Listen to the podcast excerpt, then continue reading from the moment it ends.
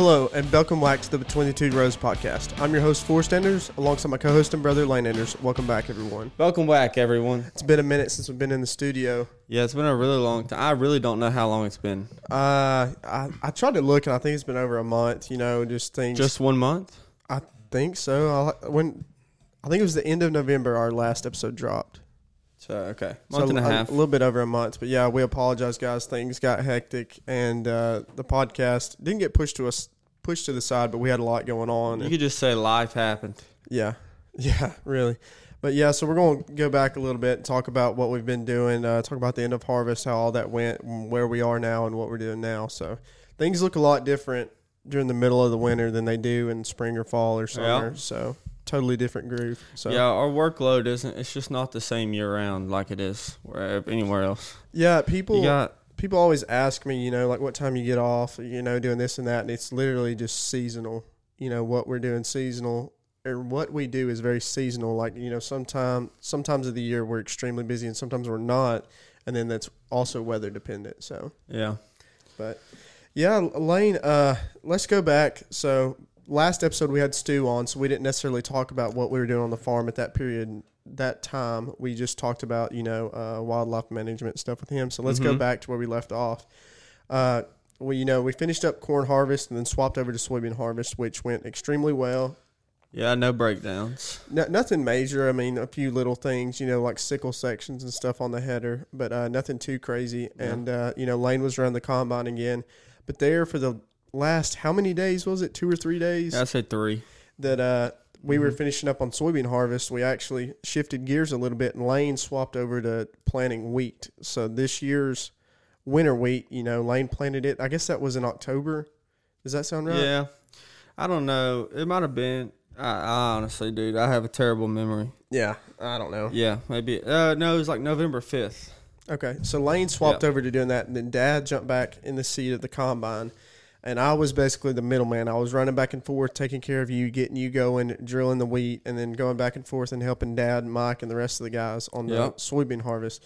So we were stretched pretty thin, and uh, I know that first day you were about to pull your hair out with the drill. You know, Yeah. it's just uh, it's just like with the planter or with the combine or anything. That first day of not running it for you know ten or eleven months out of the year or whatever it is, and then you're trying to bust tail to get something done. And Yeah, well, where, the way that the drill works, you have a big bulk tank and it's got a uh, air compressor on it, and it's sending air, which is blowing the seed all the way down, pretty much to the ground. yeah, And uh, so I got, I don't even know. Do you know how many different like disc openers I have, or uh, thirty divided by seven and a half. 30 feet divided by seven and a half inches. inches? Yeah, So I don't know. 360 divided by seven and a half. You want me to do quick math? Yeah, quick math. Hard to go. I can't do that. It's a, it's several. Listen, guys, Is it 54? there's so many of them, and each one is like a one inch um, air hose, pretty much. That and it's 48. it's dark and you can't see through it. It's not clear or anything. Mm-hmm. And pretty much what happens is, um, uh, after you get done planting wheat, you park the uh, drill or whatever, and little debris can get hung up in those uh, air hoses, or rat can get in there, build a nest, or whenever you're putting in the wheat seed, they put some fungicide on it before we get it, and uh, Yeah. sometimes there's like little flakes of fungicide that stop up those air hoses a lot, and so In, in a perfect world, you know, we would take a couple of days and go through it. But when we plant our wheat, which down here we plant winter wheat, so we planted it in November and we will Yeah. gather it early June to middle June, I think. Yeah, let's just say I think it's early June. So we will harvest the the wheat in early June and then plant soybeans behind it. So we'll get two crops off of the same ground in one year. yeah, in one calendar year, Right. So we're in a hurry calendar wise to get that wheat planted, but we're also trying to finish gathering that year's crop too. So that's Yeah. it's we're always short manpower and time and everything. So it's not like we get the opportunity to really go through it and like prepare for it. It just kind of happens. Yeah, and what I was getting back to is that fungicide can flake off and cause a lot of problems. And even if you spent two weeks getting the drill ready or what, I mean, it doesn't matter how much time you spent getting it ready; it's still going to happen. Yeah. And uh, anyway, I'm out there with limited tools, and those air hoses hook onto a barb kind of deal, and they're just hard to get off. It's, when you're out there by yourself and it's like two in the afternoon, you haven't eaten lunch yet, and I don't know. A, a lot of It- things It gets stack up on each other, and it's Yeah. stressful. But luckily, you know, you were only a couple miles down the road from where Dad and them were, so I was able to jump back and forth really quick. And our radios that we use, like you and I, if we were up there with you, could talk with Dad, you know, without having to call him and do all that junk. Right. So it was like really helpful to do that. But Lane, uh, well, what do we call them? Gremlins in the drill. Yeah. gremlins and everything. So Lane fought those off and uh, finished getting the wheat drilled.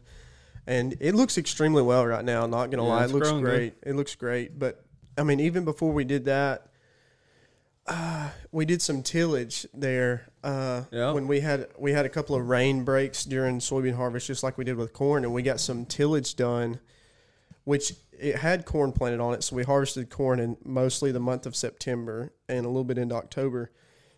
Excuse me.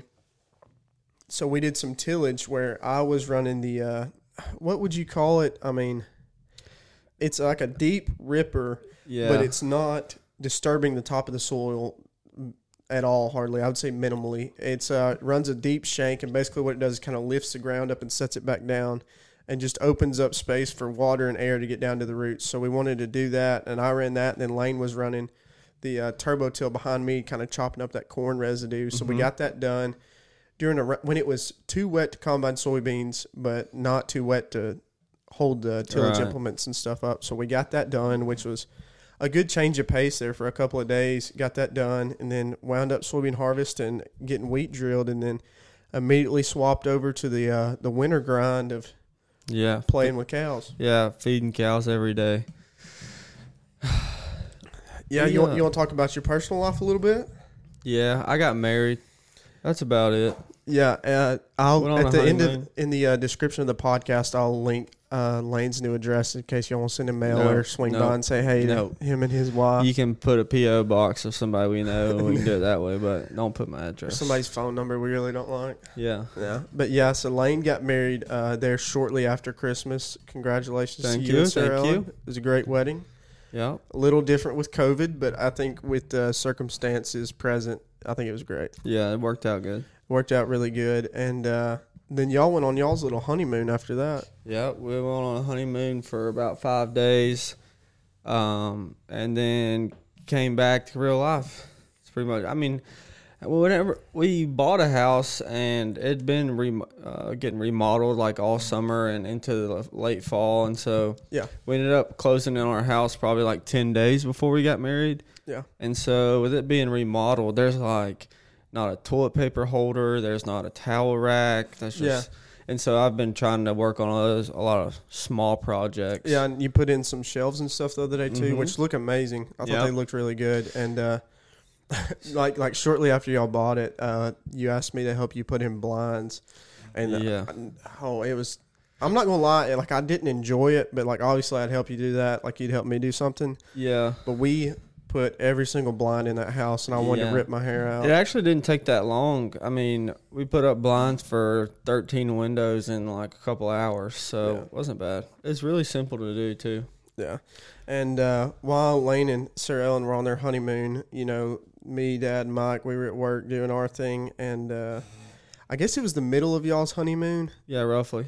roughly the middle of it. Uh, I woke up one day to go to work and I had like a very like dull headache. I'm talking like my head, like it wasn't like a sharp, you know, like a sharp, like uh, like a, maybe a migraine or something like that. It was like very dull. And uh, you know the heart rate monitor that I wear also like tracks like your respiratory rate in your sleep. So I knew like where that roughly stays at on average, and it was like significantly higher than normal. So I went to work. I think that was a Thursday. Yeah, I went to work that Thursday, and uh, I told Dad like I, I kind of kept my distance from him, and I was like, yeah. And actually, that night it was uh, New Year's Eve. Is that how you say that? New Year's Eve. Yeah, New Year's Eve. Yeah, I was supposed to go to another wedding. Yep. And then the following morning, I was supposed to go to Arkansas to duck hunt. I was like, man, this this isn't good. I was like, I don't know what's going on. Like, I don't, really don't feel that bad, but it isn't good. So Dad was like, all right. He's like, help us for a little bit, kind of keep your distance, and you go home and like rest for a little bit and see if you feel any better. And I was like, all right, that sounds like a great idea. Yeah, he said rest instead of be out here for sure. Oh yeah.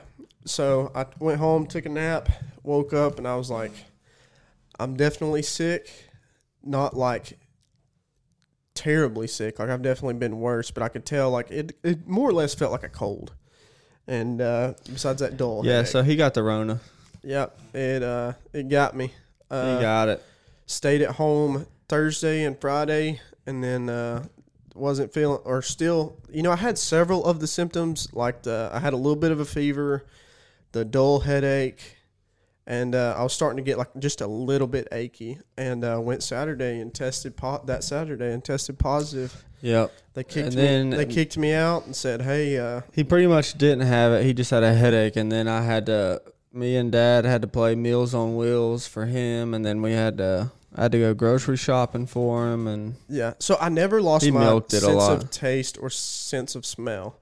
But literally the worst thing about it was having to stay at home for 10 days for me. But obviously like some people have had like ooh, totally different, you know, some people have been on like on death's door. dude, do you want to talk about what you got for Christmas? Yeah, we can talk about that in a minute. Actually deal with the Rona. But uh yeah, so for t- the first like 5 days Lane was still on his honeymoon and then the last 5 days Lane was back and I was just uh standing on standing on the other side of my screen door and they would walk up and like leave food or whatever I needed and they would walk back and then uh we'd go out there and get it. A couple of times I was I acted like I was a zombie just like walking around the yard, but wasn't fun, but obviously it could have been a lot worse. Yep. So- I felt like you had it easy. Yeah, I don't know. It's just weird. And then so last week, here it is, the uh, 18th. So last week was my first week back, and it it took me a couple of days to like get back to the work grind. Honestly, I was Yeah. extremely tired, just uh, from working from uh, cardiovascular Yeah, so we're, exertion. we're gonna back up a little bit. Um, Forrest has not found a new hobby because we've gotten into this before, but Yeah. he fell back into a hobby that he used to like a lot, yeah, and um, I don't know. You, I, you tell it from your perspective. okay, it's like a like a male fascination with power and like motors and Just all kinds of stuff. yeah, whatever. And so I don't know how you fell back into this, probably YouTube or something. But um, I, I can tell you. Do you want me to tell you? Yeah, Well, you can tell me without saying the subject. Okay, so remember we were we in several episodes ago we were talking about the 5K, right? So Mhm. I was getting ready for that.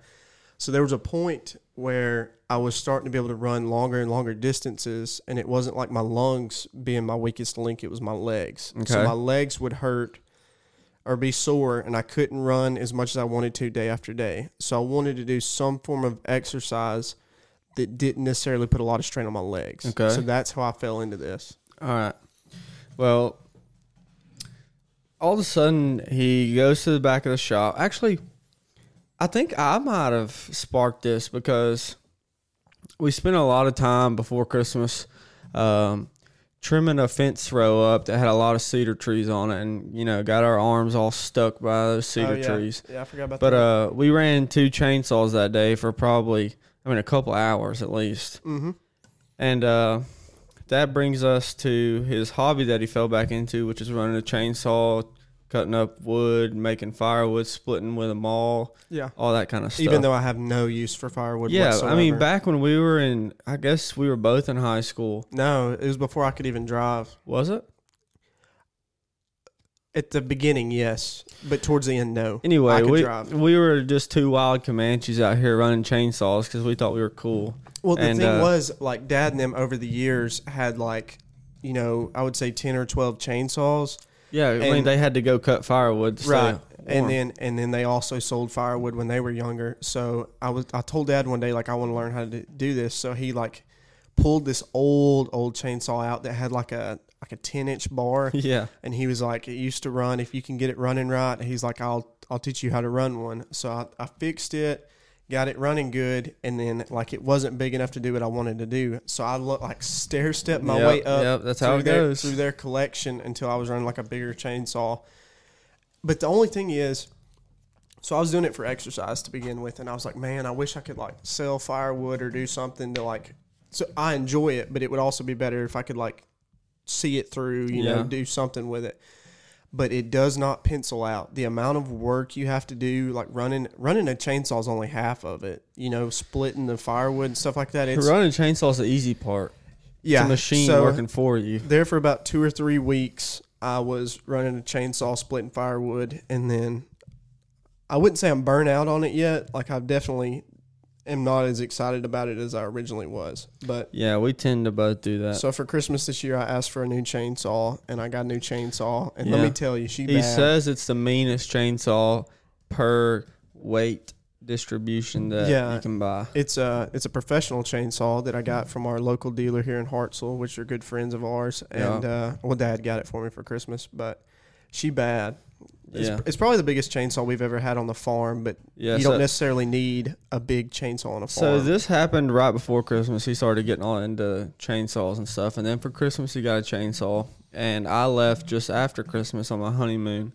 And uh, while I was gone, he was sending me pictures. He was falling like I don't know how big in diameter a tree was, but cutting down standing trees, well, the, before which I we got never really did. before I got sick, we were cleaning up on that same farm doing stuff, and I actually first time I'd ever done it, like cut down some trees that needed to be removed anyways. like So a fully grown tree. Yeah, so I had that. But uh, go back to Christmas. Uh, we were headed over to Mom's uh, Christmas Eve or Christmas Day. I can't remember, and uh, you'll remember this. But uh, so I was running a little bit late over to Mom's, and I have to go across the railroad tracks to get to my mom's house. Oh yeah. And uh, I pull up to the tracks, and like traffic is backed up on the eastbound side on Highway 36 in Hartselle, downtown. And like I pull up, and there's nobody on my side, so I was like, "Oh, a train must have just come through." Well, as I pull over the tracks, there's just one car that was like pulled up, like the first ones at the, I guess that what would you call that? Crossing, yeah, at the railroad crossing. They were like the Uh, first ones there. Well, I pull up and they are not moving, and everybody behind them is just sitting there. So I like looked at it, you know, for a second or two, and it's this elderly couple. You know, I mean, just sitting there, and the man is uh in the driver's seat, and he's passed out asleep, like over his left shoulder, like well, ag- like didn't know he was asleep. well, I didn't know that at first, so I, I freaked out. Well, he's like out, like couldn't tell if they were passed out, like who knows. He's up against the driver's window, out cold, and then his wife is in the passenger seat, and sh- her chin is going straight down. I mean, she's out cold too. So, you know, like the first thing I thought was like, uh, you know, stroke, heart attack, or anything like that. But the chances of both of them being out, Yeah, like, at the same time. it's like I don't know. So I just like I didn't beat on the window, but I just kind of you know just Yeah. hit their window pretty good. And she woke up from like I don't know where she she was in another dimension. Yeah. And uh, she just reached over and just smacked him in the chest, like I'm talking like pretty hard. Just smacked him, and he looked up. He didn't know where he was. Like he was confused, and he like looked around. Car was still running. I mean, he slammed it drive, and it looked like they were racing a quarter mile. I mean, that thing was gone, and like everybody was like, so I just like got back in my truck, you know, whatever, and like just just drove off, and everybody was looking at me like I was crazy. Yeah, was But the thing was, story. like Sarah Ellen was like a red light behind me, and she like saw the whole thing play out, and she was headed to mom's. So I had to like tell the whole story because she didn't know what I Yeah. was doing. But yeah, that was funny. yeah, so if anybody knows that elderly couple in Hartselle that I saved, uh, Yeah. tell them I said hey. Hope they're doing So well. we had a good Christmas. We hope everybody else did too. Yeah, Forrest got into uh, got into his new hobby, got sick, and got the wheat planted, got married, got the honeymoon over, got the house in the works. What Oh, else oh, been yeah. going on? During y'all's wedding, uh, we were standing. Oh, so we were about to start like the ceremony. Everybody's walking in, and uh, I think it was Madeline. Madeline's like, "Where's Sarah Ellen's ring at?" And I was like, "I don't know." Like I, f- I figured like somebody would approach me and say, "Here's the ring." You know, I'm I'm not calling shots here. She goes, Yeah. And we're like lining up to walk down the aisle. And uh, so I go find Sarah Ellen, and she like hands it to me, and I was like, "So do I just put it in my pocket?" Madeline's like, "No, put it on your pinky. That way, like it, it won't come off. Like you'll know where it's at." I was like, "Okay." So we get up there, go through the ceremony, a good bit of it. You know, I'm standing there, my hands crossed. You know, hands are sweating, a little nervous, even though I'm not doing anything. Well, they're like, and uh, Bro, I swear they cut the air off during the ceremony. you started leaning a little bit. You have to stand still. No, there was a time or two you rocked pretty good. And like, okay. No, I'm. You were kind of swaying a little bit back and forth, but uh, so they're like, uh, blah blah blah. Sarah Ellen, do you, blah, and so you like turn around for the ring. Well, like I'd already been trying to get it off my pinky. I didn't push it up over my knuckle, but I guess my hand like swelled a little bit, like being sweaty. I Yeah. couldn't get her ring off for. I would say no more than like five like or a millisecond. uh, a couple seconds, but it was like long enough for me to like almost have a panic attack. We'll say this: he's a little exaggerant because I didn't even notice there was a time that he couldn't get it off. So Yeah, well, I had been trying to get it off. He's a good as he was storyteller. approaching. So yeah, Sarah Ellen, I'm sorry, but I wore Yep. it, I wore it first. So you, you going into the winter grind now? yeah, sure, whatever. Yeah. Oh, let's talk about Beth. Okay, Bethicus. I have the video from her still, so we could post that. It'll be funny. What video? We were riding in the Ranger, carrying her. Oh, really? Yeah. She going bad. Okay, so I would say probably two summers ago, uh, at a at a farm that we rent or rented, uh, there was an older cow that uh, you know was kind of staying by herself, having a little bit of trouble. So, and times like that, we will bring them to our uh, pasture there at our shop where we can keep a, a lot better eye on them. Yeah. You know, live out the rest of their days. You know, she was an older cow. So we brought her back, and she wasn't in great health then, but her being there and us being able to take care of her, she she was in a lot better. Yeah, she wasn't ma- the quickest cow out there. Almost made it come like a full comeback. Yeah. So she wasn't. She obviously wasn't extremely fast walker or anything. She took her time, but she looked really good. And so she stayed there for two years or so. And uh, so a month or two ago, uh, you know, I can see the pasture driving into work and look out there, and there's a brand new calf, and I couldn't figure out whose it was. So we ride out there, and we called her Granny. Yeah, And uh, we go out there, and Granny had spit out a calf. Don't know how she did it, Yeah. whatever, but she had had a calf. And uh, so there for about a week or two, we kept a close eye on them, but having that calf just was almost too much for her. yeah, And uh, so we kept a close eye on them. She was taking care of it pretty well. And then there, probably about day 10 or so, it, it was just too much for her. She wasn't going to, she couldn't make it. Uh, and the calf obviously wasn't going to make it if she couldn't make it. right. So we uh, took the calf in and have been bottle feeding her, which we thought she was a boy to begin with. Yeah, Uh, it's really hard to tell when they're that small. I mean, you could you can easily tell if you do some investigating, but Yeah. we don't. we, I, I just failed to investigate and just assumed, and it, she was very aggressive too because she had spent those ten days, you know, with her mother and yeah, not it's us. different if um, a cow has a calf and then instantly has health problems and um, passes away or whatever, and that calf never really understood what was going on, and then we brought her in. All you know? it's used to is people. yeah. But this calf did spend uh, about a week and a half with its mom, I think. Yeah, roughly. And so she was uh, not very happy when we had to take her into human care. yeah, but she she's turned the corner. She was she wasn't in bad shape to begin with. The but- calf wasn't, yeah. but she would not have made it out there on her own. And No. we actually had to put Granny down, which is a sad thing. But you know, I feel like we could talk about this a little bit, not much. I don't want to. It's just not a good subject, but I think you and I have both learned from a young age that you know there are worse things than death. You know, uh, suffering. you Yeah. know, one of those things. But we we had to make a decision that she wasn't going to make it. There wasn't any point in her suffering anymore, so we had to put her down Yeah. which is probably probably easily the worst part of the job. And on a lighter note, she left her mark with that calf she spit out. Oh, that thing gosh. is a circus animal. Yeah, so we we caught Beth, whose name was Rip at the time, and brought her to the barn, put her in her pen, yeah. and uh, started to bottle feed her. Well, I mean, she's she was fair. We we got a pic a picture we'll post on the Instagram. But she was fairly small, but she would like run at you, and you know the way like bulls or cows or whoever will sit there and like dig with They'll their paw the ground, yeah. sit there and doing that. She was doing that when she was like forty five pounds. Yeah. like did did not have a care in the world. She was wanting to fight Wilson, Yeah, she'll run she'll run through a fence, get you. right? But she's she's calmed down a lot, and uh, she's got a friend now. As of today, we put another calf in there with her Yeah. to help her get started on feed because she's about to get weaned off the bottle. Yep. She doesn't know it yet. Yeah. I want to say another thing.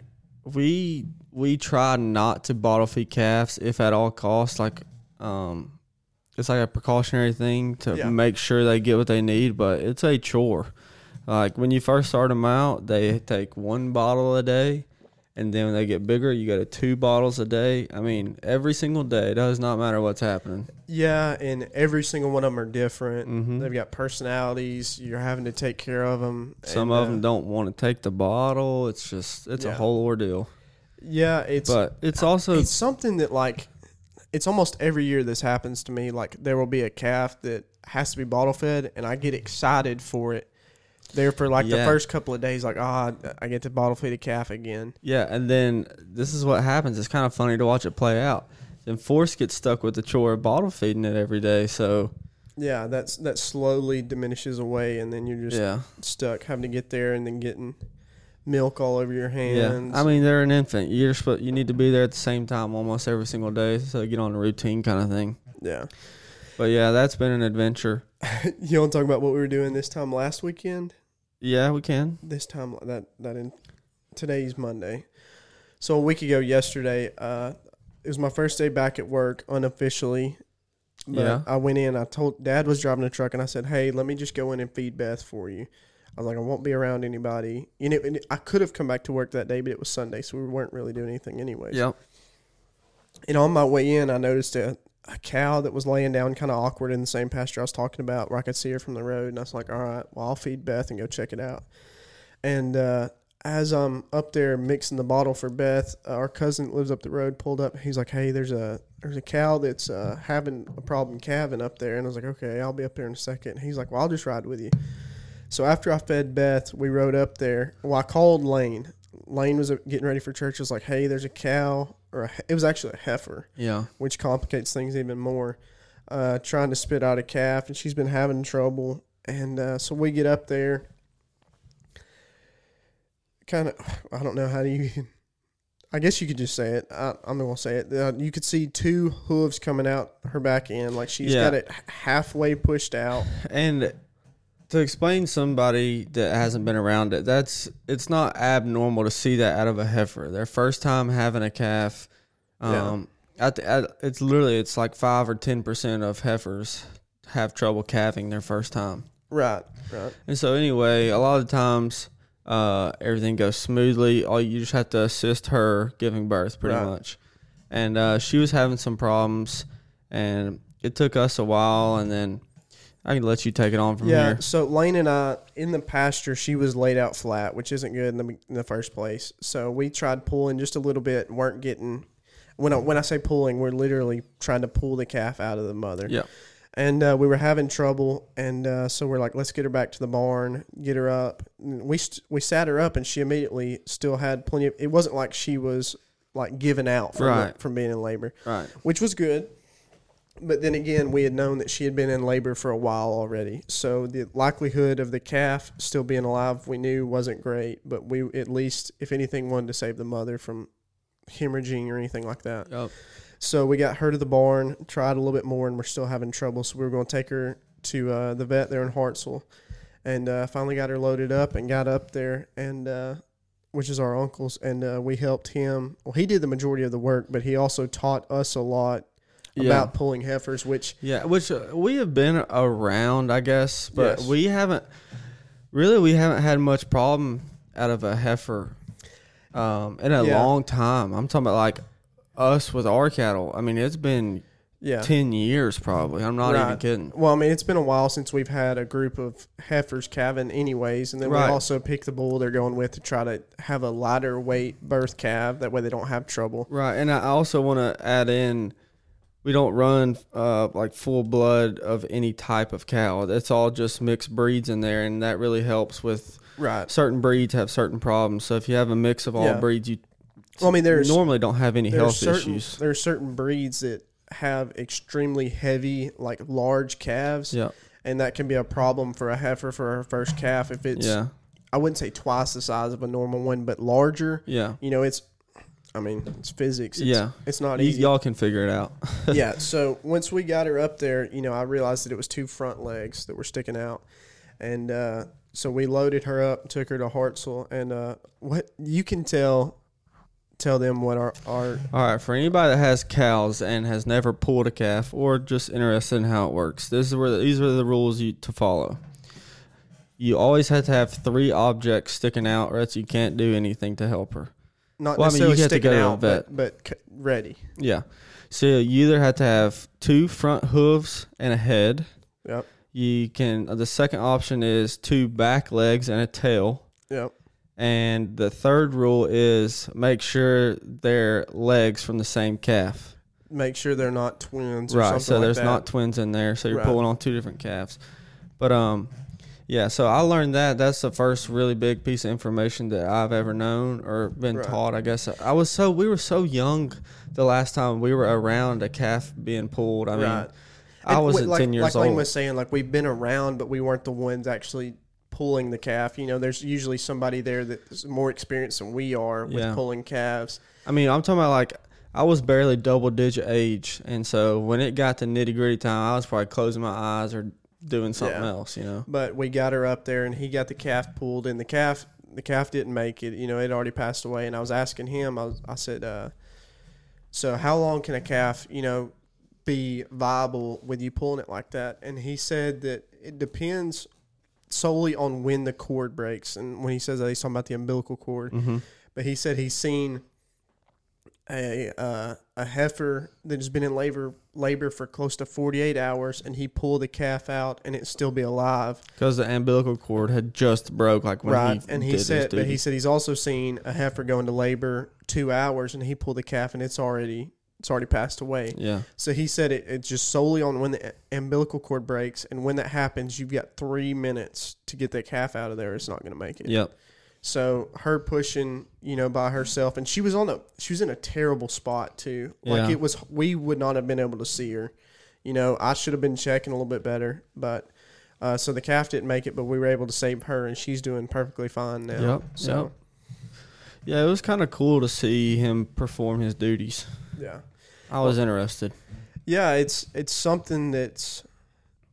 Uh, I mean, it's part of what you don't see every day. Yeah. What you and I don't get to see, and it's very interesting to me. Stuff similar to that, and the things that he gets or he has to do or gets to do up there. Yeah, and you learned, you gained some knowledge if you- if that ever happens again. You know what to do, or yeah. if something goes wrong, you can call the vet. You know, as soon as you see what's happening, boom, let's Yeah. get this figured out. Well, uh, so ever since harvest and planting of the wheat finished up, we've been, I wouldn't say solely dedicated to cattle. We've been doing some other little projects and stuff. Yeah. But the majority of our time has been emphasized on cattle, either moving, uh, haylage, which we can talk about that, exactly what that is. Uh, I think we brushed up on it a little bit when Collins was here. yeah, he, I remember him bringing it up and talking about it, but I don't know if we really went into depth about what it is. Yeah, we did. you sure? Yeah, we even talked about percentage of moisture and all that. We talked about triticale and everything Yep. like that. Okay. Well, if if you need to go back, go and back refresh, listen to listen to, the Flint Valley Farms episode. So we've been uh, oh actually on our Instagram we showed the process of us using the slicer to cut the bales in half and uh, put them on the feeders where we can just drive up to the pastures and unhook the feeder and hook Mhm. to an empty one and bring it back. And uh, I mean that's basically it. And putting out feed and just taking care of everybody. Yeah. it's been it's been nasty for the past couple weeks. Yeah, it's been raining a good bit, but I just wanted to reiterate for people that, that aren't around ag all the time. During the summer months, cattle are um, semi self sustainable. I mean, as long as they have grass to eat and water to drink and Yeah. some minerals here and there, they can pretty much um, be okay on food uh, for the majority of the time. And then during the winter, as the grass dies out, I mean, they're pretty much like infants too. Like you have to keep them fed every single day.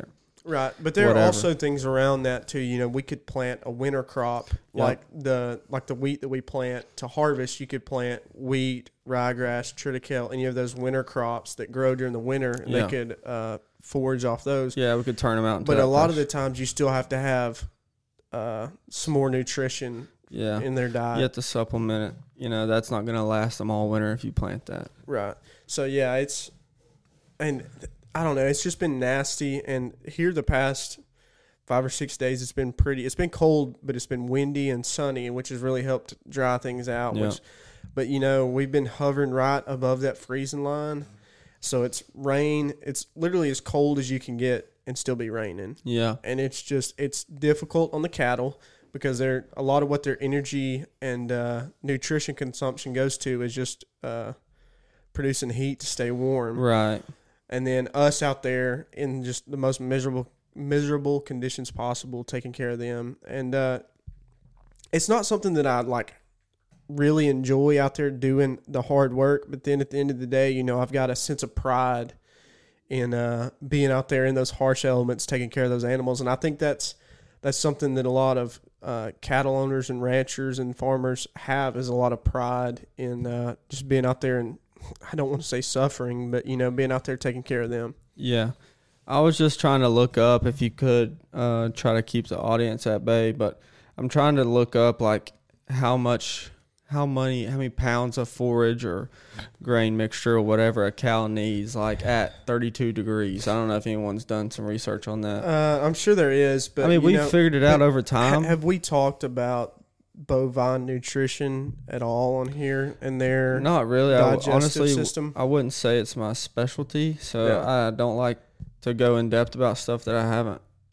I, I I know enough to like to uh well I know enough to get me in trouble basically but Yeah. uh you know cattle have four stomachs Right. well you can either say four stomachs or four parts of their stomach but uh so cattle differ in a little bit than us whereas uh our bodies produce uh, enzymes and bacteria and things like that in our stomach to break down food, but it's generally the same bacteria that your body is creating. Whereas cattle, when they consume something, their body produces certain bacteria and enzymes for that food. Yeah. So if you feed, let's say you've got a calf and you feed him dry hay one day, so he produces, he or she produces the enzymes, bacteria to, to digest that food. If you feed them something else the next day, there's a lot of energy that's wasted there switching over, and there's a lot of food that's lost there. So if you go to like dairies and things like that, which you know dairies have been around a long time and they've Right. got this down to a science, and you've seen the beef side of cattle kind of catch on to this, but using TMRs, which we have done that for a little bit. There's a lot of work involved, but it's called a total mixed ration. And basically, what most dairies do and a lot of these beef producers do is uh, all the ingredients in the feed. So they'll have like dry hay, corn silage, haylage, like we do, uh, different grains and stuff. They mix it all together. So when that cow takes a bite of that feed, everything that they need is in that one mouthful. But the key is to only feed them that, so that way they're producing the same bacteria and enzymes day in day out, not Yeah. having to switch. I think I found my answer. Um, this is just straight from an article um, from Purina, actually, on their website. But anyway, it says a. Um, see if I could find. it. I just had to scroll up. Pretty much, a thirteen hundred pound cow. Yeah. Um, needs anywhere from thirteen pounds of forage to twenty pounds of forage per day at 32 degrees.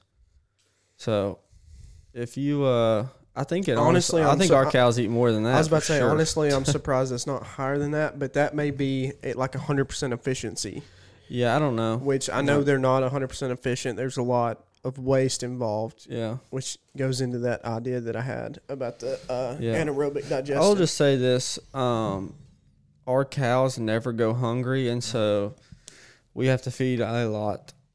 That's about all I know.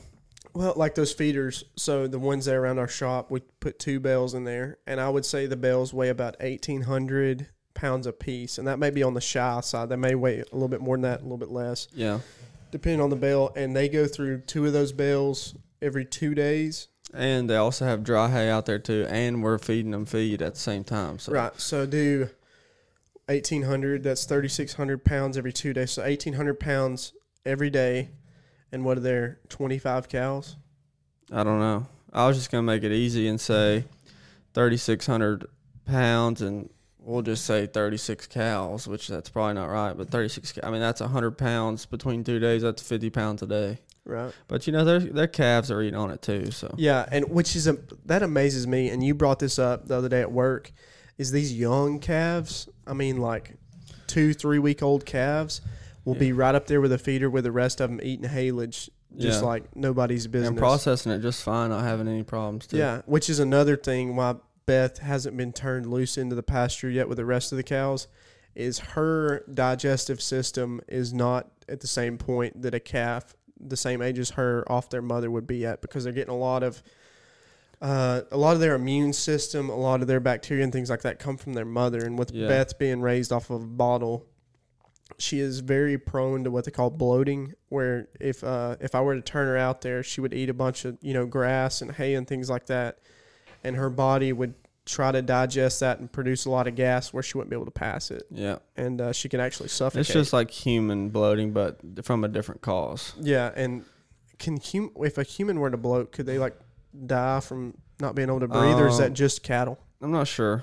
I mean, I think a cow having four different stomachs takes up a lot more um, space in their total body Yeah. compared to our stomach. Yeah, I want to So, say it's just them being a, them suffocating because of their bad things could happen, so we haven't done it. But yeah, their anatomy We- architecture. we've been doing that a lot this summer. We've been piddling on some Summer, some some. Wait, what I say? you said we've been doing a lot We've of that. been this doing summer. a lot of that this winter, and uh, we've been doing some construction type work, trying to clear some land here and there. And what else have we been doing today. You want to talk about today? Yeah, we can. It wasn't fun for me, but Yeah, Lane got a little fussy this afternoon, but today we actually started our first little bit of preparation for the uh, 2021 crop. Yeah. When I say, pre- I mean land preparation because we've already been looking at different seed. And with as crazy as the market is right now, we've been planning on what we're going to plant where, you know, things like that. But today we started spreading chicken litter on some of our farms that uh that we plan to plant pretty early. So that was, I wouldn't say eventful, but I mean, it, it went fairly smooth for me. I can say that. yeah, So we were in tractors pulling uh, litter spreaders, which we got some footage of that too, just Yeah. spreading. I guess the only eventful part was that there my last load to spread. Um, there was some litter that had excessive uh, moisture in it, and it tends to stick to the side of the litter spreader, and not fall down onto the chain, which drags it to the rear. Yeah. But anyway, we had a time doing that, and I got really nasty. Lane had some bridge up, and uh, you know, chicken litter doesn't seem doesn't bother me that much. You know, I grew grown up around it, spreading it and stuff like that. But this, It was rank, old yeah. son. So this didn't come from what they refer to as broiler houses. This wasn't like meat production chickens. These are the chickens that lay the eggs, which those eggs become the chickens that become the meat. So Yep. it's a totally different setup. And as crazy as it sounds, the litter is totally different too. It's just nasty, and you you forgot about your hydraulic hose issue too. Yeah, I was running a. Uh, we got a new litter spreader, and uh, I was running it on probably about my second or th- I don't know, it might have been my third or fourth load. Um, one of my spinners quit working, and so I got out to go walk around back there, and I noticed everything on the left side of the rear at the litter spreader was wet, and uh, I knew it wasn't wet from the litter. It couldn't have been that wet, so. I found out we had a hydraulic hose that actually came unscrewed from the fitting it was attached to. Yeah, So yeah. it just probably wasn't on there extremely tight from manufacturing and Yeah. worked its way loose. But I, I I'm extremely surprised you caught it. I mean, it's not. I'm not being negative towards you, but that is something extremely hard to notice yeah, because you cannot see that it's at the very back of your spreader, and it's something you really have to pay attention to. I don't know if I would have caught it. yeah. I'm not. Um, I don't know how to go about this, but I'm very paranoid running equipment, and so like, Especially something you've never run before. yeah, there's mirrors and stuff in the tractor, but still, I like to just turn around and be able to watch it, and so. I spin the seat around and I try to keep a close eye on what's going on behind me. Yeah. safety wise and in case something breaks I could catch it quicker. And uh yeah, paid off I guess. Yeah. Wilson rode with me in the cab there on the last couple of Yeah, loads. he's a big old boy. which I, I wish if he was half of his size, no problem. Yep. Be easy peasy. He'd be in there with me all the time, but he's not. He's a large dog. Yeah. He doesn't like getting up in there. You have to pick him up partially to get him in there, and then once he gets in there, he gets nervous, and wherever he's at, he will not move from that spot. He usually just like locks down. Yeah. Well, if I push him up in there, he like lays right in front of the driver's seat, which I have a clutch on the left, two brakes, and then my throttle on the right. Yeah. He just pushes all the pedals. Every single one of them he could push. He'll lean up against one. All of a sudden, the tractor will be like, Yeah. which one time this spring I was planting corn and I was back there checking the depth of the corn Yeah. And the tractor was like at idle, and Wilson was in there, and I was like, like behind the planter, really close, and all of a sudden the tractor just went to like max RPM, like vroom, vroom, vroom, vroom, vroom. I remember. And Wilson was just sitting in there. He had like sat on the accelerator, but yeah, so he isn't a big fan of that, but it was good to have him out there. Yeah. I was just trying to keep him out of trouble. I got a note on here that you sent me, and it says we're gonna ref- revert back to the chainsaw uh, saga. You put in your notes right-handed chainsaws. Oh yeah. So go in a little bit of detail about Well, that. I, it was more of a complaint to Okay. uh, the way society is, but uh, oh, yeah, duh. Go eh, ahead. there are no left-handed chainsaws whatsoever. Yeah. and, uh, so you have to hold the chainsaw and operate it as if you're dominant right. Yeah, but it doesn't. It doesn't bother me. I mean, I've as much as I've run it, I've gotten used to it, and it's just like a computer. Yeah. Like when I was a kid, when they were coming up, when we like had like computer classes in like elementary school, I told them I was left-handed, so they tried to set me up with a mouse on the left hand. Yeah. No, don't Yeah. Then your fingers would be backwards, right? don't ever try to do that. That's the worst thing ever. But yeah, I was, it was that was more of just a complaint as to uh Yeah. That's funny. yeah, it, it's not. It's kind of cool being left-handed. I feel unique, but there's Oh a, my there are a lot of barriers I've got to go through, and I, I don't. I don't want to. I keep forgetting to bring. Did I bring your uh, gift over? No, Oh my forgot it. gosh. You still forgot it. It's okay. I'm not gonna tell you. You'll be all right. But yeah, so we're gonna we're gonna try to keep pumping out episodes. We've gotten everything down. Lane's busy being a husband and uh, yep. taking Full care of time job. taking care of his wife. And the the other day you said something, and I was trying to get you over here to like record an episode. And you said I have something to do, and I was like, whatever. And you told you said this word for word, And- remember, everyone, I'm the younger brother, the one who's married. I'm younger. but. I, I wanted to punch you when you said this. But you said you said one day you'll understand. yep. I was like, It's true. It's true. uh, it's whatever. He'll But- figure it out. Everyone. He'll figure it yeah, out. so we've got a couple of guests that uh, I- won't say here in the next few episodes we'll have, but we're trying to work out logistics of having them on, things like that. So Yeah. uh, everybody just hang on. Uh, we're gonna keep cranking them out, and uh, I guess we'll see you on the next one. Yep. Uh, if y'all don't mind, you could check us out over on Instagram at Between Two Rows Podcast. Yes, sir. Share it with your friends. Tell them to listen up. Got a couple episodes. I know we're about to start pumping them out because I'm back. I don't have a lot of big events coming up. Hopefully, Yeah. so yeah. we'll be Well, back in the. I'm- the go I'm ahead. back in school, but I'm only got two courses to finish up. Yeah. So So we should be able to get into the groove of things. yeah, for sure. So thank everybody for thank you for listening, and uh, just stick around. We'll keep pumping them out. Yep. All right. Peace.